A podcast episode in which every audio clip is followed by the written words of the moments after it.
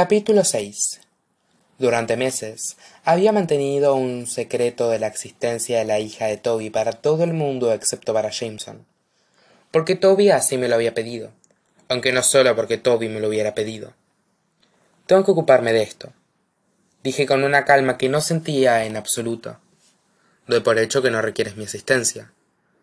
El tono de grayson era tranquilo pero lo conocía bien sabía que si rechazaba su ayuda se lo tomaría como una prueba de que se lo trataba como un niño. Los hawthorne no pueden romperse me susurró el recuerdo de su voz. Y yo menos que nadie. En ese preciso instante no podía darme el lujo de intentar convencer a grayson hawthorne de que para mí no era débil ni estaba roto ni dañado. Agradezco la oferta le aseguré pero debo ocuparme lo último que grayson necesitaba era ver a la chica que había en la verja. Mientras oren me conducía hacia allí mi mente se disparó. Qué está haciendo aquí qué quiere me pregunté. Intenté prepararme. Sin embargo en cuanto vi a la hija de toby ante la verja se me derrumbó encima un muro de emociones. La brisa jugueteaba con su pelo ambarino incluso desde atrás incluso llevando un vestido blanco desalichado y sucio de tierra aquella chica brillaba con luz propia Abe no debería estar aquí me dije. Toby había sido muy claro. A mí no podía salvarme del legado de toby hawthorne había dejado atrás. Pero sí podía salvarla a ella de la prensa de las amenazas del árbol envenenado pensé mientras bajaba del coche. Abe no se volvió se movía con la gracilidad y el abandono de una bailarina. Y en cuanto sus ojos se me encontraron los míos dejé de respirar sabía que Abe era la viva imagen de la difunta Emily Lowther lo sabía. Pero verla fue como levantar la mirada y ver un tsunami acercarse. Tenía el pelo rubio rojizo de emily los ojos color esmeralda de emily el rostro en forma de corazón los mismos labios el delicado manto de pecas. Verla acabaría con grayson. Tal vez a jameson le dolería pero a grayson lo mataría. Tengo que sacarla de aquí me dije ese pensamiento retumbó en mi cabeza. Pero en cuanto llegué a ver la verja mi instinto me lanzó otra advertencia. Escruté la carretera.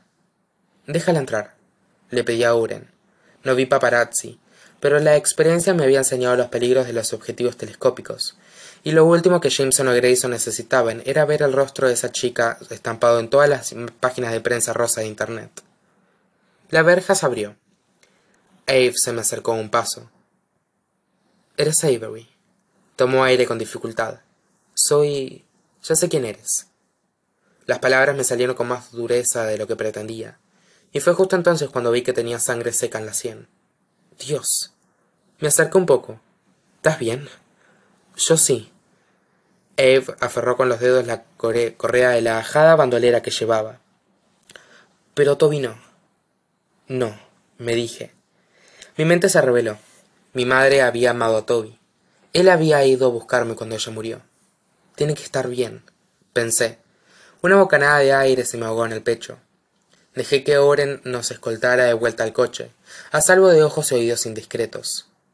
Qué le ha pasado a toby exigí saber con urgencia. Abe frunció los labios. Me dijo que si le ocurría algo debía acudir a ti. Y escucha no soy ninguna ingenua vale sé que lo más probable es que no me quieras aquí pronunció esas palabras como si estuviera acostumbrada a no ser querida pero no podía ir a otra parte cuando me enteré de la existencia de Abe, propuse llevarla a la casa Hawthorne. Toby había prohibido esa idea. No había querido que nadie supiera de ella. Entonces, ¿por qué me la ha mandado a mí? me pregunté. Se me tensaron los músculos de la mandíbula y del estómago, y me obligué a concentrarme en lo único que importaba. ¿Qué le ha pasado a Toby? repetí con voz grave y gutural. El viento jugueteó con el pelo de Abe. La chica separó sus rosados labios. Se lo han llevado. El aire escapó de mis pulmones. Me silbaban los oídos. Se me había distorsionado la noción de la gravedad. ¿Quién? exigí saber. ¿Quién se lo ha llevado? No lo sé. Abe se rodeó el torso con los brazos con un gesto protector. Toby me encontró hace meses. Me dijo quién era, quién era yo.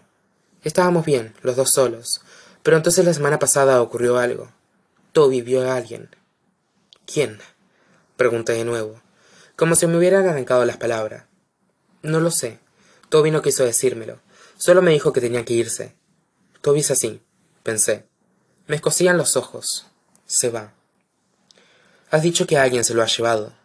Ya voy, espetó Abe con sequedad. Toby no quería llevarme con él, pero no le di otra opción. Le dije que si intentaba dejarme atrás iría a la prensa. Aparte una fotografía filtrada de algunos rumores en los tabloides, hasta la fecha ningún medio de comunicación había sido capaz de afirmar de, de manera sustancial que Toby estaba vivo. ¿Le hiciste chantaje para que te llevara con él? De haber estado en mi lugar, replicó Eve, en cuya voz se filtró algo casi suplicante. Tú habrías hecho lo mismo. Bajó la mirada y unas pestañas tremendamente largas proyectaron sombras sobre su rostro. Toby y yo conseguimos escapar, pero alguien nos seguía las pistas. Nos perseguía como un perro de presa. Toby no quería decirme de quién huíamos, pero el lunes me dijo que teníamos que separarnos. El plan era volver a encontrarnos tres días más tarde. Esperé. Me escondí bien, tal como él me había enseñado. Ayer me presenté en el lugar donde teníamos que encontrarnos. Sacudía la cabeza. Sus ojos verdes brillaban. Pero Toby no. Quizá cambió de idea. Dije, deseando que fuera verdad. Tal vez... no, insistió Eve desesperada. Toby no ha mentido jamás. Nunca ha roto una promesa. Él no... Calló y luego dijo. Alguien se lo ha llevado. ¿No me crees? Puedo demostrarlo. Abe se apartó el pelo del rostro. La sangre seca que yo había visto solo era la punta del iceberg. La piel que rodeaba el corte estaba moteada. Era una nauseabunda mezcla azul y negro. Alguien te ha golpeado. Hasta que Oren habló casi se me había olvidado que estaba allí. Con la culata o una pistola, imagino. Abe ni siquiera lo miró. Sus brillantes ojos verdes permanecieron clavados en los míos. Toby no se presentó donde teníamos que encontrarnos. Lo hizo otra persona. Dejó que el pelo volviera a caerle sobre la herida.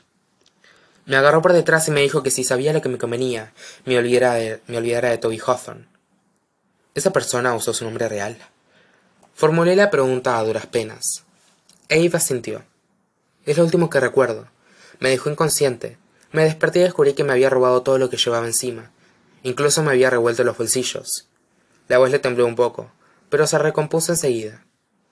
Toby y yo habíamos escondido una bolsa en caso de emergencia, una muda de ropa para cada uno y un poco de dinero.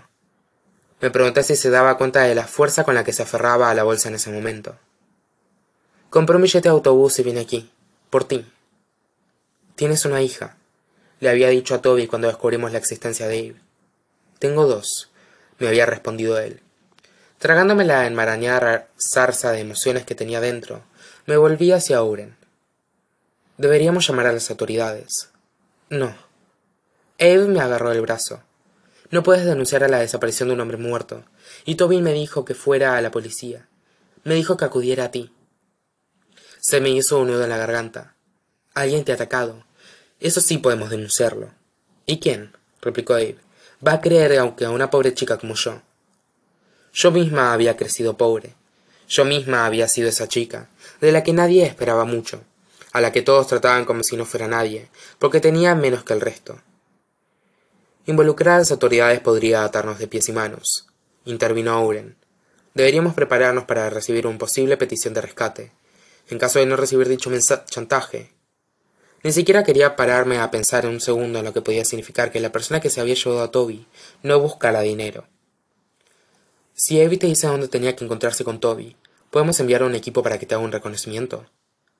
le pregunté a Auren. Dalo por hecho, replicó.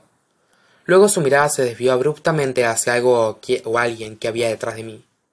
Escuché un ruido proveniente de esa dirección, un ruido estrangulado casi inhumano, y supe incluso antes de volverme que me, que me encontraría, a quién me encontraría. Emily. Grayson Hawthorne estaba viendo un fantasma.